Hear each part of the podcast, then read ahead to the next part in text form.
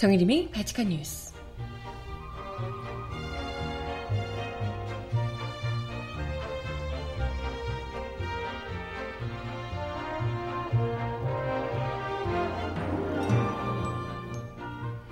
여러분 안녕하세요. 바티칸 뉴스 정혜림입니다.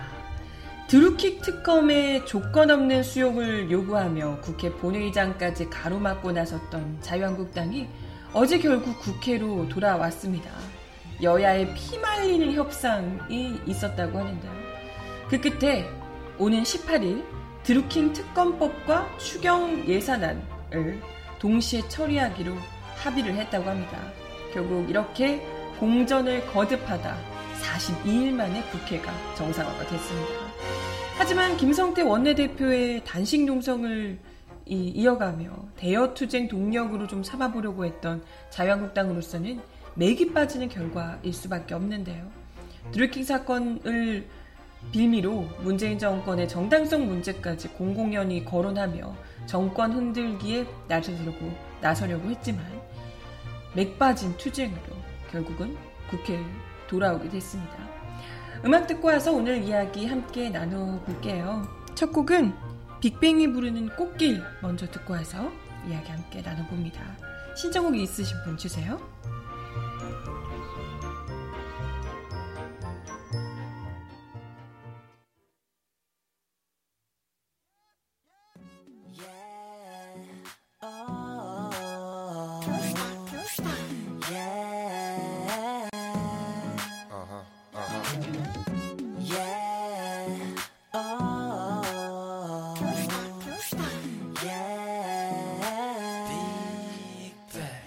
그들 참 좋아하는데 말야 너와 함께 할 수만 있다면 때로 외롭고 슬퍼도 말야 너와 같이 할 수만 있다면 Singing 나나나 노래해 나나나 우리에게 마지막이었나 부디 또 만나고 싶으면 때론 그에 별난 일이 만나 넌 나같이 못난 놈을 만나 다시 누군가 사랑할 수 있을까 너 아니라면 그런 일은 없을 것 같아 내 의식 없이 밝힌 흐름대로 가던 길 날 화려히 비춰주던 네 빛 한 줄기 그 전율이 느껴지는 예쁜 꽃길 그곳에 너로 인해 설 수 있던 롤리폴리 토이 컴퓨터에 소리가 약간 이상해가지고요. 지금 원래는 방송 메인 컴퓨터에서 제가 음악을 들려드리고 하는데 여기서 갑자기 소리가 안 나네요. 그래서 오늘 좀 다급하게 노트북을 끌어다 오느라 조금 늦게 오게 됐습니다. 그리고 아무래도 노트북으로 연결하다 보니까 소리가 좀 좋지 못할 것 같아요. 음질이 좀 좋지 못할 듯한데 양해를 부탁드립니다. 중요한 건 제 목소리니까요. 하하하 아닌가? 네. 지금 정지화면이라고요? 왜 정지화면이지? 정지화면인가요?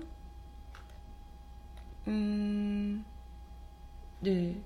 제가 지금 보고 있는 화면에서는 괜찮은 것 같은데 혹시 문제가 있으시면 말씀을 해주시고요. 네.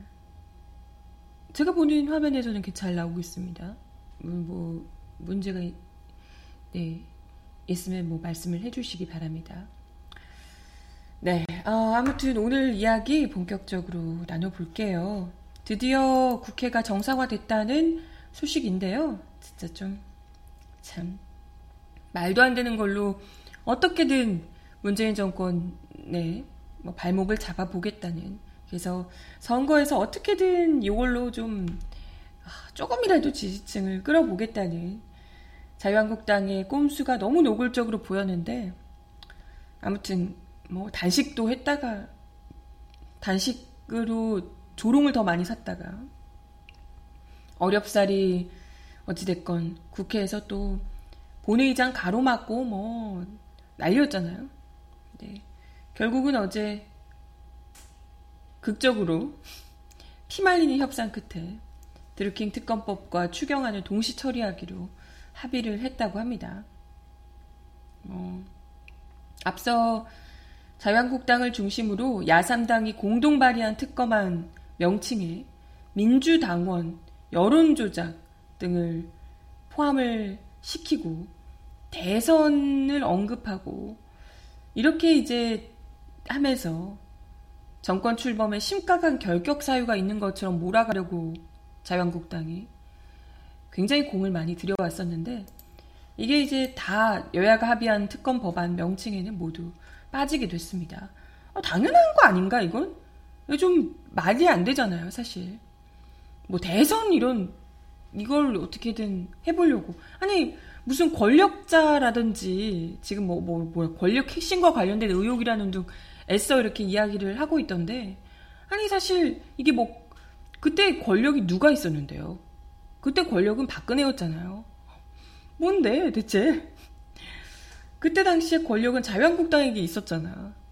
근데 무슨 권력 핵심이 했다는 둥 뭐 대선 어쩌고 이렇게 이야기하는 것 자체가 웃기고 이걸 가지고 지금 수사를 이미 하고 있는데 이걸 가지고 특검을 하자는 것도 사실 좀 약간 이해하기 어렵죠. 지금 현재 경찰 수사가 뭐 굉장히 미흡하다거나 이런 것도 아닌데 근데 어찌됐건 난리 피우며 국회를 계속 파행시키고 이러니까 특검을 어찌됐건 해주긴 해줬는데 여야가 합의한 이 특검 법안 명칭에는 이런 뭐 민주당권, 여론조작, 대선 이런 부분들은 명칭이 빠져 있었습니다. 특히 여야 간 최대의 협상 난관이었던 특검의 수사 범위와 관련해서는 드루킹의 불법 행위에 초점이 맞춰졌고요.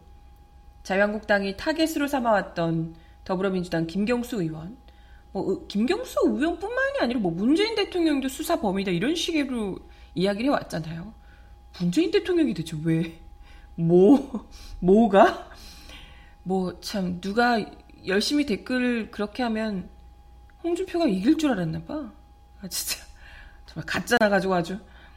근데 아무튼 대선 과정, 검경 수사 축소 의혹 이런 거에 대한 자유한국당이 계속해서 문제 제기를 해왔는데 이런 것들에 대한 언급은 없고요.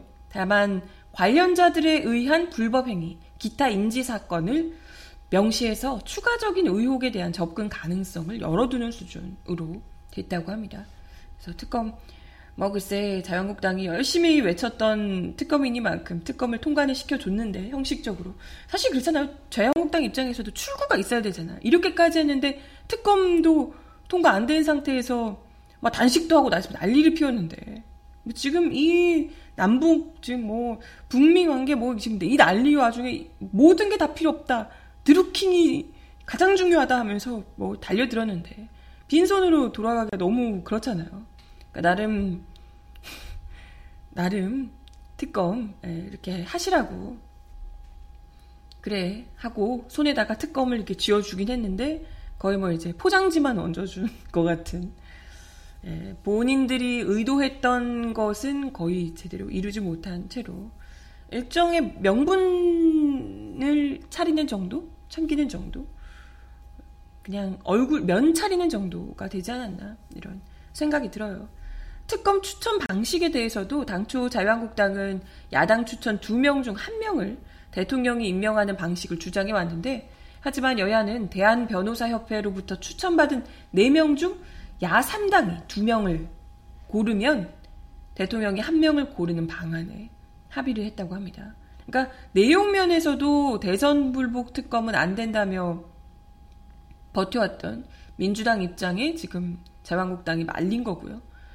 그나마 자유한국당이 협상 성과로 내세울 만한 건 민주당이 특검 추경안 처리 시점으로 고수하던 21일을 18일로 사흘 앞당긴 거. 어우! 크게 했었네. 아우 애썼네 아주. 아무튼 그래놓고 김 원내대표는 특검법을 하루라도 빨리 처리하기 위해서 18일로 한 것이다. 이렇게 이제 강조를 했다고 하네요. 아무튼 여러모로 9일간 단식 농성까지 벌이며 국회 일정을 가로막던 자유한국당이 협상의 성과로 내세우기에는 정말 빈약하디 빈약한 결과물일 수밖에 없다는 생각이 들고요. 왜 그렇게 해서 지금 이 국민적 분노와 비난이 쏟아지는데 눈치 볼 수밖에 없지 않겠어요. 가뜩이나 지방선거 출마 국회의원의 사직안 처리를 위한 본회의 개의까지 막으면서 국민 참정권 방해라는 비난까지 들어야 했던 상황에서 굉장히 자유한국당으로서는 뭐 좀 진퇴양난이지 않았을까 이런 생각이 듭니다. 아무튼 자유한국당은 이날 보궐선거 의원 사퇴안, 또 드루킹 특검법 동시 상정을 요구하며 하루 종일 본회의장을 봉쇄를 했었다고 합니다. 동시에 여야 협상을 지연시키면서 야권 공조를 시도했고요. 오후 5시께 예정됐던 본회의장에 민주당 의원들이 입장을 시작했을 때만 해도 김성태 원내대표가 소속 의원들 앞에서 민주당이 입장했지만 절대 성원되지 않을 것이다 라고 호언장담을 했어요.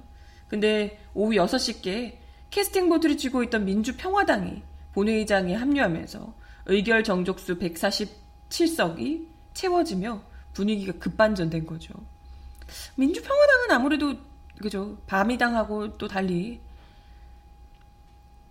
그렇게 아예 가지는 않은 상황이라 본회의장 앞에서 연좌 농성을 이어가던 자유한국당 의원들이 민평당 들어가네? 어떻게 된 거야? 끝났어. 그러면서 굉장히 막 술렁술렁 좀 막 탄식이 이어지고 했었다고 합니다. 그러면서 의결 정족수 안 될 거라고 생각했는데 되니까.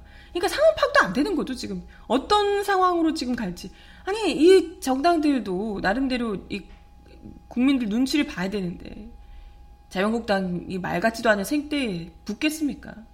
그러니까 긴급히 다시 협상에 돌입을 했고요. 자신들만 배제된 상황에서 본회의가 순조롭게 진행되는 상황은 그야말로 자유한국당으로서는 최악의 시나리오 아니었겠어요. 그러니까 급히 여야 원내대표들이 국회의장실에 다시 모여서 협상을 벌였고 극적으로 타결이 이뤄졌다고 합니다. 결국 자유한국당 의원들도 순순히 본회의장에 들어와서 의원 사직안 처리를 비롯한 의사 일정에 합의를 한 거죠. 그야말로 거의 참패가 아니었나 싶어요. 자유한국당 어떻게든 자기들이 뭐 머릿수로 밀어붙여서 못하게 막으려고 했는데 그것도 안 됐고, 그러니까 다급하게 막 끌려가서 이제 하다 보니까 본인들이 주장해왔던 방향으로는 하지 못하고 그냥 특검한다, 이것밖에 지금 얻지 못한 거죠, 사실상. 그래서 그런 식으로 42일에 걸친 자유한국당의 대여투쟁이 명분과 실리 모든 면에서 실패로 귀결되는 순간이 됐고요. 본회의 산회가 선포된 후 민주당은 강병원 원내대변인 명의의 논평을 통해서 국민의 참정권 수호라는 헌법적 책무는 여야를 한 테이블로 불러 모았다. 여야 입장은 달랐지만 고민 끝에 국민을 위한 정치였다라고 평가를 했습니다. 글쎄, 뭐 국민을 위한 정치였는지 모르겠지만, 뭐 어쨌든 자유한국당이 망했다는 것만큼은 알겠네요.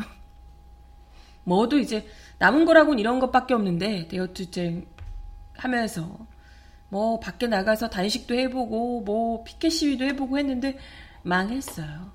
안 됐네요. 그쵸? 어느 것 하나 마음대로 지금 풀리지 않는 자유한국당을 보니까 참 고소해라. 그러게요. 그냥 합의하지 말고 그냥 통과를 시켜버렸으면 오히려 더 그러지 않았을까 싶은데, 또 근데 어쨌건 국회에서 여야 합의하는 그림이 또 중요하니까 그랬겠죠. 뭐 아무튼 웃기긴 했습니다, 자유한국당. 이래놓고 또 뭐 나온 얘기는 어쨌건 특검이 통과됐으니까 성역업료 수사해야 돼. 아, 당연히 성역업료 수사를 해야 되지만 이건 뭐 어떻게든 이걸 가지고 또 왜 문 대통령은 특검 통과됐는데도 왜 한마디도 없냐라는 둥. 오늘 문재인 대통령 일정이 없으신 것 같은데 뭐라고 해야 되는지, 어떻게든 이걸 그 문재인 대통령하고 연결을 시켜보려고. 아니 무슨 인터넷에서 이걸 댓글 달던 그 민간인이 대통령이랑 대선 후보랑 무슨 연관이 있다고. 진짜 참 어떻게든 이명박 때랑, 그러니까 박근혜 때랑 이명박근혜 때랑 너나 나나 똑같다라는 식으로 물타기 해보려고 아주 안간힘을 쓰시네요. 네. 아무튼 그러게요. 바미당은 바른미래당 완전 그 틈에서 바보되고, 그러게 매우 존재감도 없고. 아무튼 음악 하나 더 듣고 와서 이야기 이어가 보겠습니다. 안희은의 홍연 신청하셨는데요, 이 노래를 듣고 와볼게요.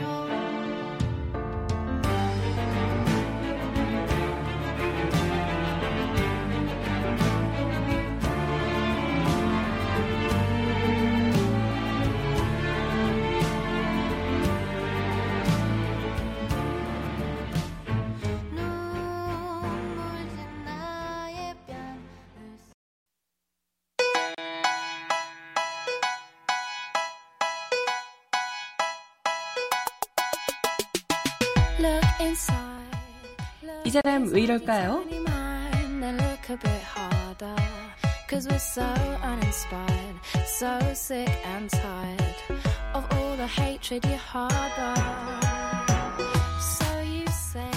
삼성전자 서비스 협력사 직원들이 노동조합을 결성한 뒤 노조원들의 급여가 크게 감소한 것으로 나타났습니다. 사측이 노조를 와해시키기 위해 조합원들의 일감을 대폭 줄였기 때문이라네요. 사측의 마스터 플랜에 따라 표적 감사와 위장 폐업이 이루어진 시기에 집중적으로 조합원이 줄어든 사실도 확인이 됐다고 합니다. 어제 민주노총, 금속노조, 삼성전자서비스 지회 등에 따르면 현재 확인 가능한 당시 노조원 500여 명의 급여를 전수조사한 결과 노조 설립 전후 조합원들의 연평균 급여가 3,100만 원에서 2,600만 원으로 500만 원 가까이 줄어든 것으로 나타났습니다. 당시 삼성전자서비스는 협력사에 매년 5% 수준으로 위탁비를 인상했는데요. 또 사측은 노조 설립 이후인 2013년 하반기 노조 탈퇴 유인책인 마스터플랜 안정화 방안에 따라 야근 특근수당 추가 편성, 일부 손실분에 대한 무급 노동의 유급 전환, 리스 차량 지원 등을 시행해서 모든 직원의 급여가 인상되는 것이 자연스러운 결과였다는 겁니다. 하지만 이런 분위기에 다들 인상돼야 마땅한데 오히려 조합원들의 급여는 반대로 줄어들었다는 거죠. 조합원들의 급여가 줄어든 것은 사측이 비노조원에 비해서 일감을 차별했기 때문이라는 분석입니다. 실제 2014년 서울 영등포센터 외근직 직원 37명이 할당받은 일감 수를 보면 상위 1등부터 12등은 모두 비노조원인 반면 22등부터 꼴찌까지는 모두 조합원이었다는 겁니다. 비노조원은 가장 코를 적게 받은 직원이 21등이었는데 노조원은 가장 많이 받은 사람이 13등이었던 거죠. 노조는 사측의 이 같은 노조 와해 공작이 없었다면 같은 시기 연급여가 약 1,000만 원 인상됐을 것이라고 분석했습니다. 조합원에 대한 노골적인 차별이 이루어지면서 조합원 수는 결국 반토막이 났죠. 특히 사측이 마스터 플랜에 따라 노조원에 대한 표적 감사와 위장 폐업을 시행했던 시기에 노조원은 급감했습니다. 2013년 9월부터 이듬해 1월까지 표적 감사가 이뤄졌을 때 이전까지 1,600명을 넘던 조합원은 1,000명 수준으로 줄어들었고요. 당시 사측은 열성적인 조합원들의 3, 4년치 업무 관련 자료들을 샅샅이 뒤져서 문제 삼을 구실을 찾아낸 뒤 징계 처분을 내리기도 했습니다. 딱 정말 노조 파괴하는 그 악랄한 이 사측의 행태를 제대로 보여주는 거죠. 이에 따라서 경기 김포센터 등은 조합원이 한 명도 남지 않게 되는 등 노조 활동은 크게 위축이 되고 말았습니다. 2013년 9월 고용노동부가 서비스센터 직원들의 업무에 대해 불법 파견이 아니라는 결론을 내린 뒤 노조 탄압이 노골화했다고 노조 측은 설명했습니다.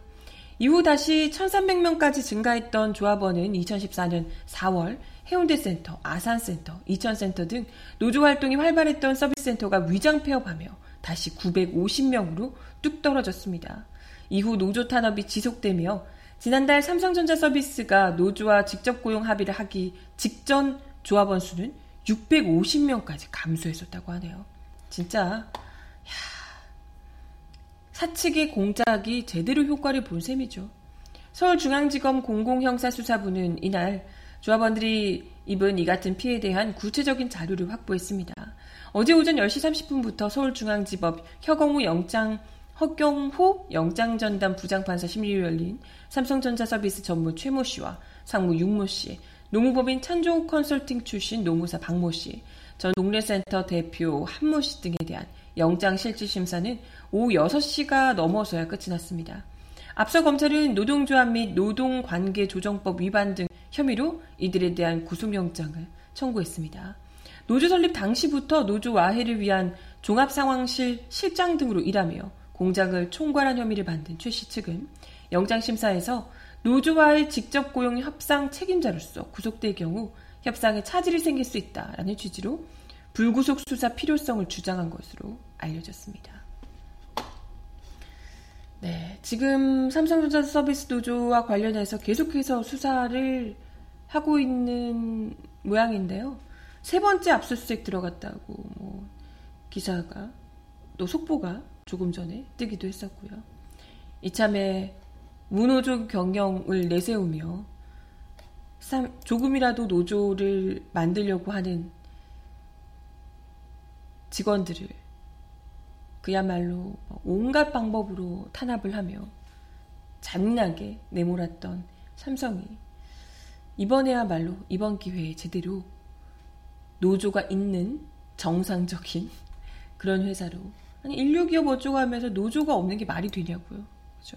그 큰 회사에 제대로 현대 이런 데 못지않은 그런 노조가 들어설 수 있기를, 튼튼하게 유지가 되기를, 그게 중요하죠. 일단 이게 살짝 수사 들어올 때만 살짝 들어왔다가 나가고 이러면 안 되고요. 삼성전자 서비스 노조뿐만 아니고 삼성 본사에도, 다른 삼성 그룹에도 노조가 다 들어서는 게 당연하죠. 그래야 맞죠. 네. 아무튼 진짜 고생 많으셨는데 이제는 좀 힘을 내시길, 좋은 일만 있으시길 바라겠습니다. 음악 하나 더 듣고 와서 이야기 이어가 볼게요. 원래 오랜만까지는 아니고 제가 좋아하는 선물, 멜로망스의 노래 듣고 오겠습니다.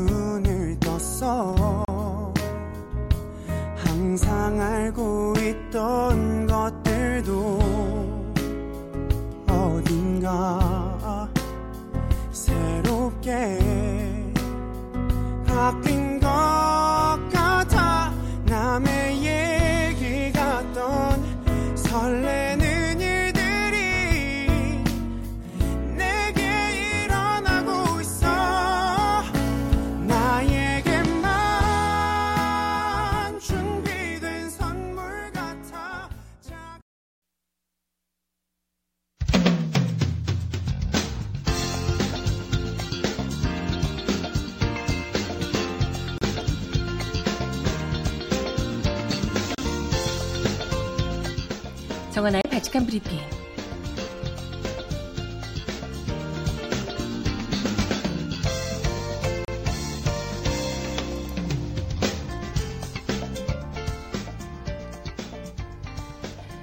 첫 번째 소식입니다. 이화여대로부터 딸 정유라의 입학과 학점 특혜를 받은 혐의로 재판에 넘겨졌던 최순실 씨에게 대법원이 징역 3년의 실형을 확정했습니다. 국정농단 사태와 관련해 최 씨가 대법원 확정 판결을 받은 것은 이번이 처음입니다. 아니 근데 고작 3년? 대법원 제2부는 업무방해 혐의로 기소된 최 씨의 상고심에서 오늘 최 씨 상고를 기각하고 징역 3년을 선고한 원심을 확정했습니다. 최 씨와 함께 기소된 이화여대 관계자들도 이날 판결이 확정됐는데요. 최경희 전 총장은 징역 2년, 남궁곤 전 입학처장은 징역 1년 6개월입니다. 최 씨는 딸 정유라 씨, 최경희 전 2대 총장 등과 공모해 2015학년도 수시모집 최우특기자 전형에 응시한 정 씨를 입학시키려고 면접위원 등에게 영향력을 행사하고 정 씨가 수업에 참여하지 않거나 과제를 내지 않았는데도 학점을 준 혐의로 재판에 넘겨졌습니다. 1심과 항소심은 모두 최 씨의 혐의를 유죄로 봤습니다. 아니 근데 가장 중요한 정유라는 왜 그 어떤 형량도 받지 않는 건가? 이거 진짜 말이 되나 이게? 3년도 너무 약하고요. 물론 다른 혐의들이 많기 때문에 최종 다 합하면 어마어마하겠지만, 그렇다 하더라도 이게 지금 징역 3년으로 그칠 정도인가, 그칠 문제인가 묻지 않을 수가 없네요.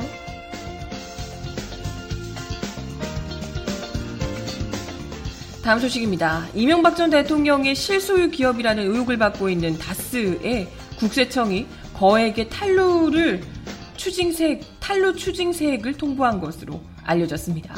오늘 관계당국과 업계에 따르면 국세청은 최근 다스를 상대로 한 특별 세무조사를 마치고 법인세 등 약 400억 원 추징세액을 통보했습니다. 시가 700억 원 상당의 다스 본사와 공장 등 부동산도 가압류한 것으로 전해졌습니다. 이거 확실히 빼앗아야죠.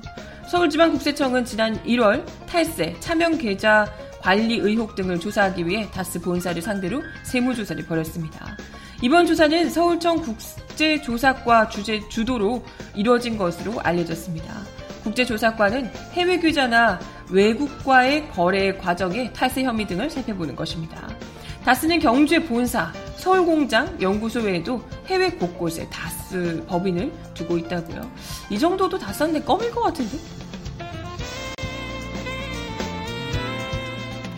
마지막 소식입니다.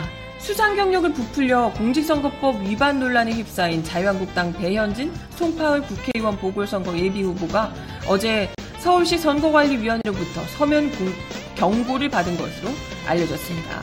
선관위는 자체 조사 결과 수사 경력을 허위로 기재한 사실이 확인돼 이같이 조치를 취했습니다.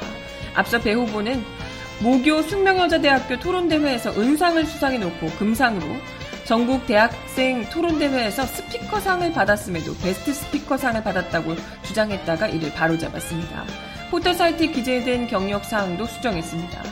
공직선거법 제250조 허위사실 공표죄는 당선을 목적으로 후보자의 유리하게 경력 등에 대해 허위사실을 공표할 경우 5년 이하 징역 또는 3천만 원 이하 벌금에 처하도록 규정하고 있습니다. 배 예비후보 측은 최근 오래전 일이라 신경 쓰지 못했다며 잘못된 게 있으면 즉시 바로잡겠다고 해명한 바 있습니다. 아니 근데 다른 것보다도 국회의원 예비후보로 나오면서 수상 경력 내는 게 너무 좀 유치한 거 아니에요? 대학교 토론대회에서 상 받았다고, 대학생 토론대회에서 상 받았다 이런 걸 참, 그래요 뭐 아나운서 하다가 그렇게 한 거니까 그렇긴 합니다만은 상이 너무 국회의원 하겠다고 나온 사람 치고는 참, 네, 아니요, 뭐, 어차피 뭐, 안 되실 것 같은데. 네, 그렇게 하세요. 별로 사람들이 관심이 없으신 것 같더라고요.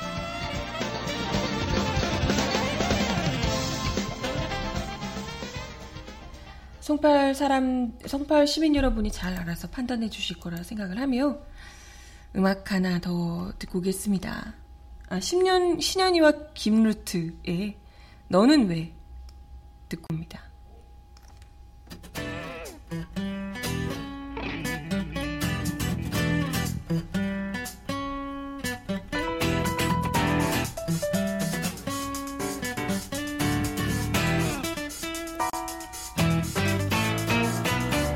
이게 뭐야 이게 하필 오늘이야.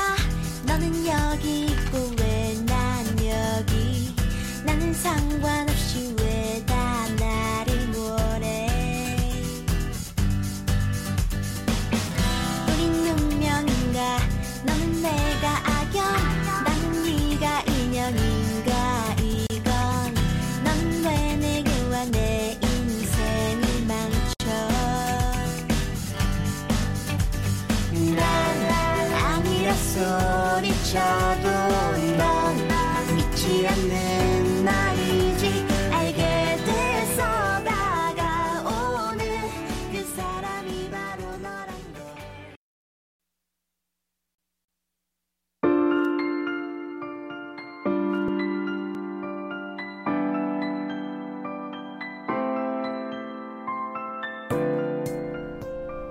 세상 속 가장 필요한 목소리를 전합니다.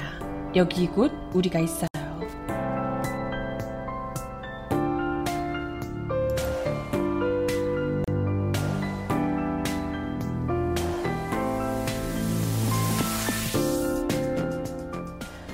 저희 반 학생들이 직접 만든 수제 쿠키와 편지를 몰래 놓고 갔는데 내일 다시 돌려보내야 하나 고민이 됩니다. 18년차 초등학교 교사인 최모 씨는 스승의 날을 하루 앞둔 어제 난감했던 상황을 떠올렸습니다. 최 씨가 근무하는 학교에서는 담임선생님에게 카네이션을 포함한 일체 선물을 금지한다는 내용의 가정통신문을 학생과 학부모에게 보낸 상황이었습니다. 국민권익위원회에 따르면 김영란법에 따라 학생과 학부모들은 금액에 상관없이 꽃 등의 어떤 선물도 해서는 안 됩니다. 학생에 대한 상시평가 업무를 수행하는 교사와 학생 사이에 직무 관련성이 인정되기 때문입니다. 학생들도 선생님에게 선물을 주면 안 된다는 것을 잘 압니다. 하지만 선생님에게 고마운 마음을 전하기 위해 과자 한 봉지를 들고 선생님을 찾아온 거죠. 최 씨는 그때마다 선생님은 그거 받으면 안 된다, 괜찮다, 마음만 받을게 라고 하며 돌려보냈습니다. 최 씨는 무언가 나누고자 하는 아이들의 순수한 마음에 상처를 줄까 조심스럽다, 과자 하나 나눠 먹지 못하는 아이들도 선생님도 자연스럽지 않다라고 지적합니다. 하지만 최 씨는 아이들의 선생님에게 주는 선물을 비교하거나 부러워하는 눈빛이 사라지는 계기가 돼서 긍정적으로 볼 수 있다. 김영란법이 학교에 정착되고 있는 상황에서 하지만 과도한 부분은 분명히 있다라고 이야기를 합니다. 30년차 교사인 김모 씨는 스승의 날에 학생들이 쓰는 편지지 가격까지 문제가 된다는 소식에 한숨을 내쉬었습니다. 김모 씨는 아이들의 목소리를 들을 수 있는 편지조차 쓰기가 곤란해졌다라며 스승과 제자 간의 낭만적인 감성은 많이 없어졌다라고 얘기합니다. 이어 스승의 날 자체가 억지로 유지되는 게 아닌가, 행사 자체도 부담스러워하는 교사들도 있다라고 얘기합니다. 앞서 권익위는 편지와 카드 가격이 천차만별인 상황을 지적하며 학생 대표 등의 공개적 카네이션 선물만 가능하다라는 원칙이 자리잡길 바란다는 입장을 전했습니다. 이에 대해 일부 학교들에서는 스승의 날에 손편지도 쓰지 말아달라는 내용의 가정통신문을 보내기도 했다네요. 야, 참 이거 좀 슬프다. 그래요. 김 교사는 입시와 경쟁 구조 속 찌들어 있는 아이들과 평가의 대상이 되는 선생님들의 정서적인 교감이 점점 줄어들고 있다며 이런 구조 속에서 오히려 교사들은 스승의 날이 되면 자괴감에 빠진다고 이야기를 하네요. 일부 교사들 사이에서는 스승의 날 폐지 목소리까지 나온다고요. 너무 난감하니까. 지난달 20일 스승의 날을 폐지해달라라는 국민 청원 글이 청와대 게시판에 올라왔다고 하네요. 문제 발단이 국민권익위원회가 스승의 날에 학생 대표가 공개적으로 달아주는 카네이션만 허용된다고 밝히면서 시작이 됐는데요. 현직 초등학교 교사라고 자신을 소개한 청원자는 왜 교사의 자존감을 이렇게 짓밟는 것이냐, 우리 사회 인식은 여전히 촌지나 맡고 있는 무능한 교사라는 인식에서 조금도 벗어나지 못하고 있다라고 비판했습니다. 실제 취재 과정에서 대다수 만났던 선생님들이 과도한 지침이 교사를 청탁만 받는 잠재적 범죄자로 취급하는 것 같다라고 토로하기도 했습니다. 이에 대해 전국교직원노동조합 송재혁 대변인은 김영란법의 취지는 고위공직자들의 부정청탁을 해소하는 것이다. 이를 도외시하거나 상황에 맞지 않은 지침을 적용하면서 스승의 날이 진짜 의미가 훼손되고 있다라고 이야기를 했습니다. 이어서 1989년 촌지 거부 운동 이후 촌지 문화가 많이 사라지는 등 학교들이 많이 달라졌다. 하지만 과거 문제를 이유로 과도한 지침을 통해 교사들을 잠재적인 범죄자처럼 취급하는 상황이 안타깝다라고 얘기했습니다. 또 그런 고충이 있으시겠네요. 근데 또 뭐랄까요, 이게 아무래도 물론 요즘에는 뭐 대놓고 촌지를 받고 이러는 경우야 거의 없겠지만 있을라나? 모르겠네.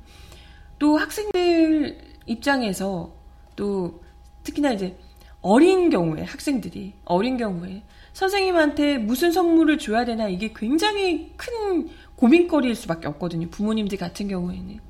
그렇기 때문에 선물을 뭐 제한하고 주지 못하도록 하고 이런 것은 뭐 괜찮은 것 같으나, 아니면 차라리 선물의 금액을 굉장히 저렴하게 막 정말 한 5,000원 이런 식으로 도저히 비싼 선물을 절대 줄 수 없도록 선물 금액을 딱 정해놓고 뭐 한다거나 이런 것도 괜찮지 않을까. 근데 또 그렇더라고요. 저 입장에서도 선생님에게 뭘 이렇게 드리고 싶거나 만약에 한데 음료수 같은 거 이제 감사하니까 드리고 싶고 이럴 때가 있잖아요. 저희 뭐 학교, 대학 교수님들 뭐 이런 분들한테. 그런데 이게 뭐 음료수 하나조차도 안 된다 이렇게 되면 사실 그게 큰 뭐 대단한 그런 것도 아닌데 그거 음료수 하나 받았다고 뭐 점수에 얼마나 큰 그게 되겠습니까? 근데 뭐 그렇게까지 하는 거 좀 과도하지 않나 이런 생각이 들기도 하고, 편지지 가격까지 이렇게 하는 거 좀, 예, 그러네요.